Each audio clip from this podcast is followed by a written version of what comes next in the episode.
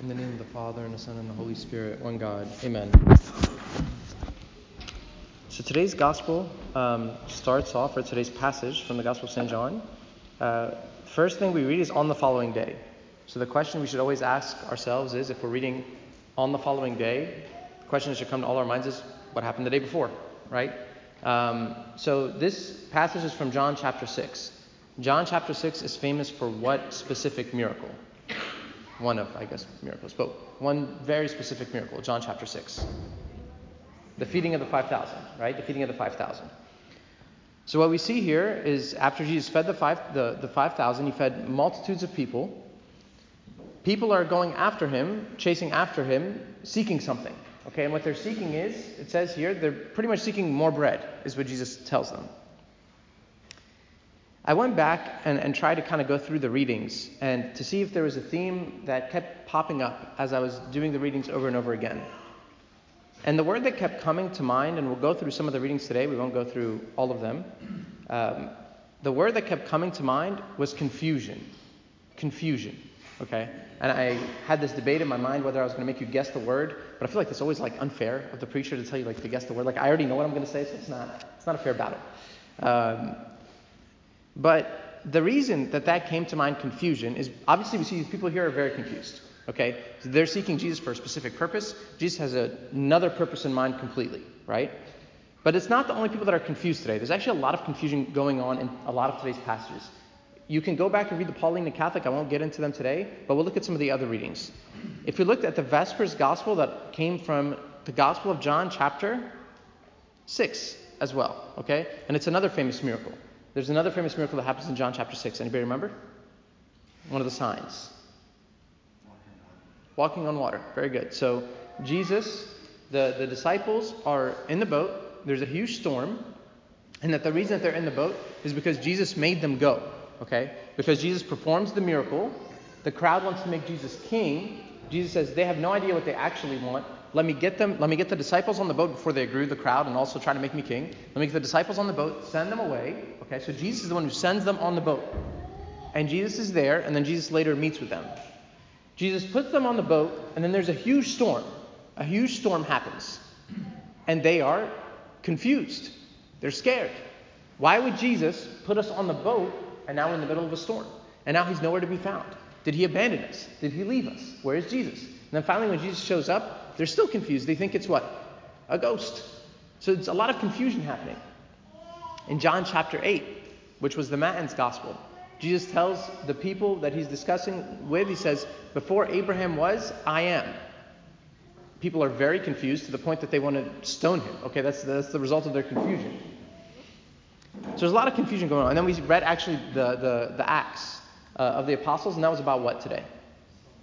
It was about Saul becoming St. Paul, right? The, the famous icon that we have right there. Right there. So, um, Saul on the road to Damascus. So there's a lot of confusion. A lot of confusion today. And we would all agree that when we see confusion in Scripture, at least when I see confusion in Scripture in different ways, it's very relatable, isn't it? Like, confusion is one of those things that, like, humans can relate to one another because at times in life, we're confused. Because life is a mystery. Life isn't uh, like a formula. Life isn't always in order. Life doesn't always make sense. Sometimes life is confusing. Today's passages are very relatable to us. When we look at the storm, for example, we've all been in those situations where we feel like we're abandoned. Is Jesus with us or not? Why did he let me deal with this? Why am I in this situation? This person is sick.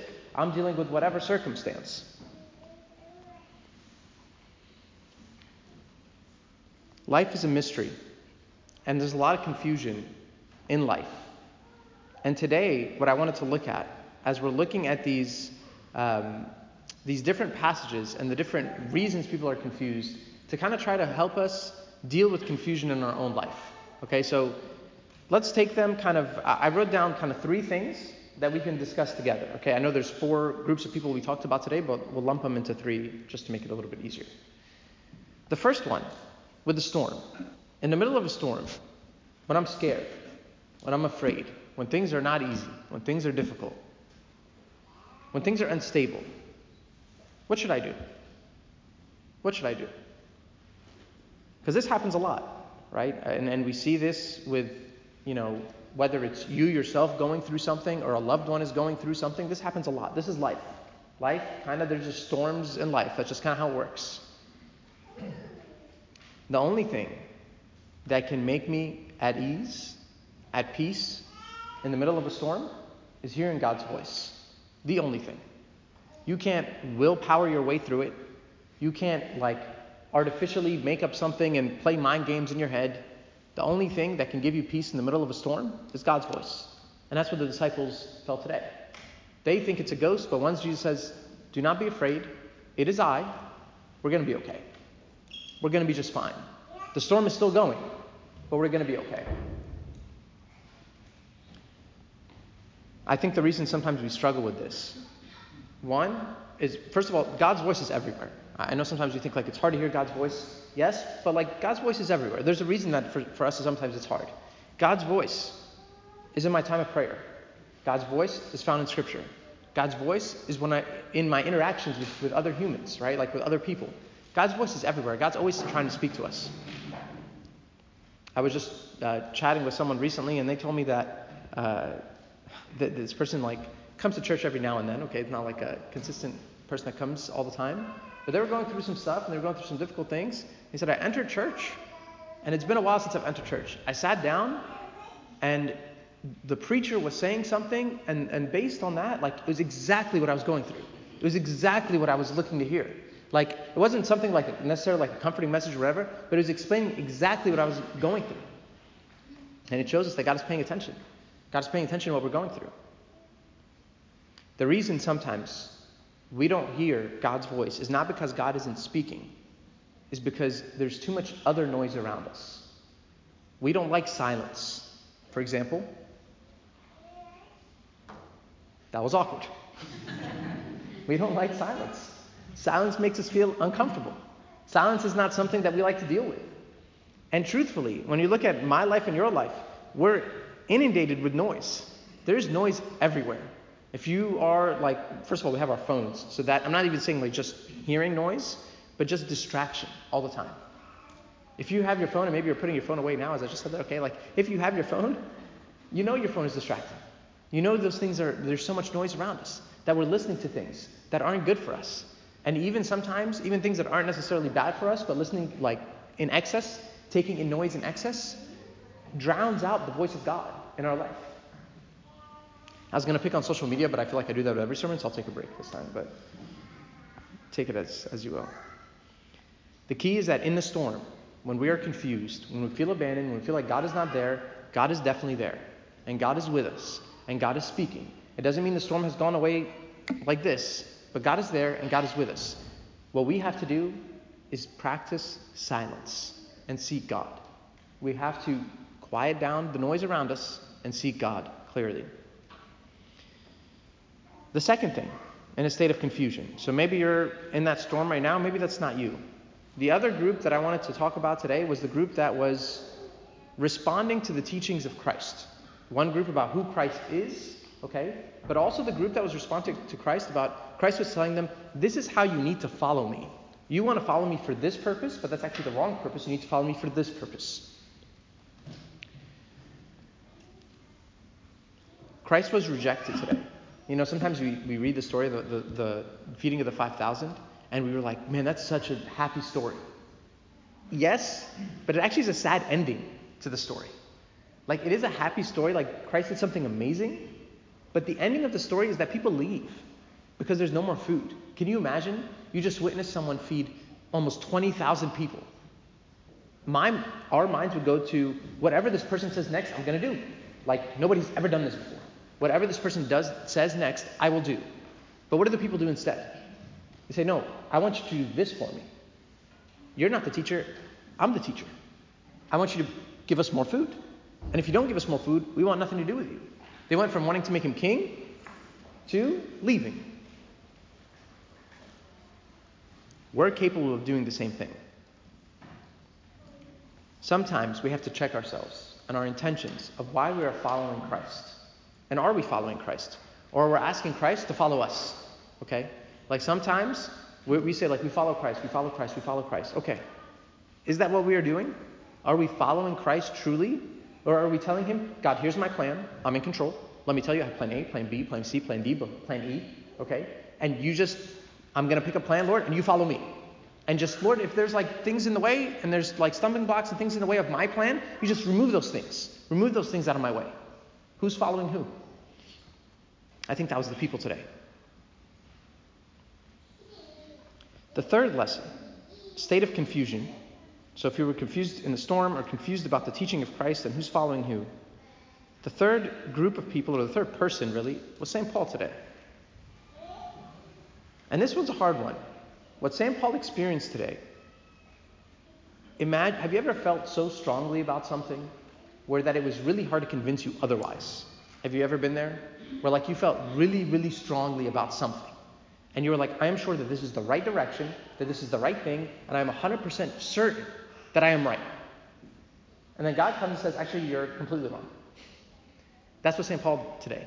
St. Paul dedicated his life to a certain way, which was persecuting those heretics, the Christians. That's how he thought. He said, I'm going to persecute the Christians. And this is the right thing before God. And he truly felt in his heart that he was doing the right thing. He felt like he was doing the right thing. And then God said, actually, you need to do the exact opposite. You need to turn around and actually you're going to go join those guys.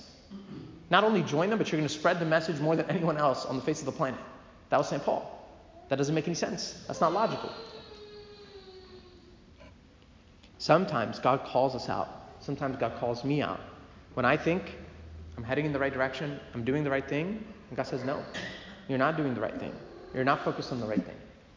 The question for me and you are we able to be corrected?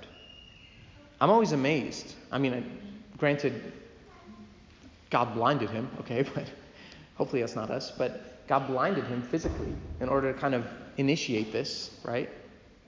But I'm always amazed that St. Paul was so correctable.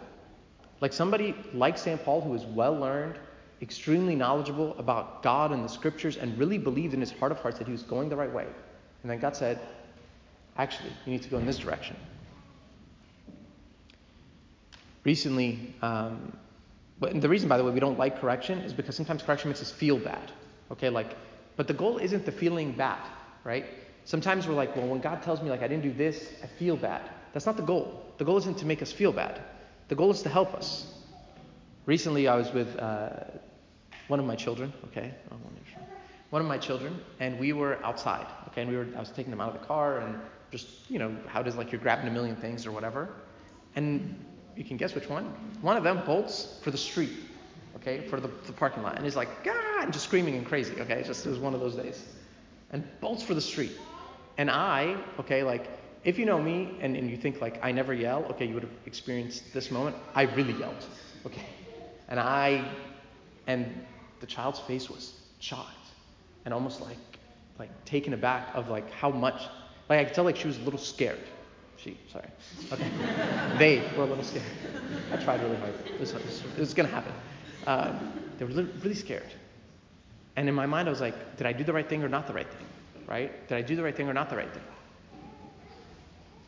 What was the point of me correcting the child? Was it to scare them? Was that the goal? Is that I wanted to really scare, like I'm just a terrible parent, I just want to really scare my kid. It's just fun for me to scare my kid. Was that the goal? What was the goal? To protect them, to help them, to teach them so that they grow. It's the same with us and God. Sometimes we look and when we see God's correction, we're like, ah, that hurts. God, why would you do that? God, that's too much. And He's like, I love you. Like, don't you get, like, don't be confused. God loves you very much. You are so precious to Him. He loves you. And He's trying to protect you, He's trying to help you, He's trying to save you. That's why He corrects us. If God didn't correct us, it would actually be a sign that He doesn't love us that much that He doesn't care about our well being. The ultimate goal when God corrects us is not for us to dwell on past mistakes and feel bad and all that stuff, but the ultimate goal with God is for Him to help us grow. That's the ultimate goal because He loves us. These three readings, or four readings today that we looked at, I think they provide for us kind of a, a I don't want to say a formula, but a key in terms of how to handle confusion in our lives. Whether you're in the middle of a storm and you're confused, the message for you is silence, hear his voice. Silence, hear his voice. You might be looking for the easiest solution in your problem. That's not the right approach. Silence, hear his voice. If you're, the, if you're similar to the group that was confused about the teaching of Christ and how you're following him, who's following who? What, what God is calling us to do is to surrender to him and to tell him that you're in charge, Lord. You show me. You open the doors that you want to open, and you close the doors, and I trust you. It might not be my choice, but I trust you. And if we're like St. Paul, maybe God is correcting us, and the message for us is be happy about the correction.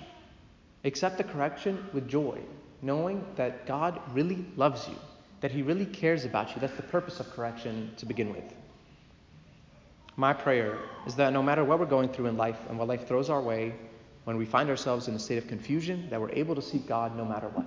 Whether it's through listening to Him and hearing His voice, whether it's following Him or whether it's accepting correction, that we're always willing to hear Him out, to, to watch for Him, and to seek Him above anything else. And that's the way that we're going to grow in our relationship with Him. And glory be to God forever. Amen.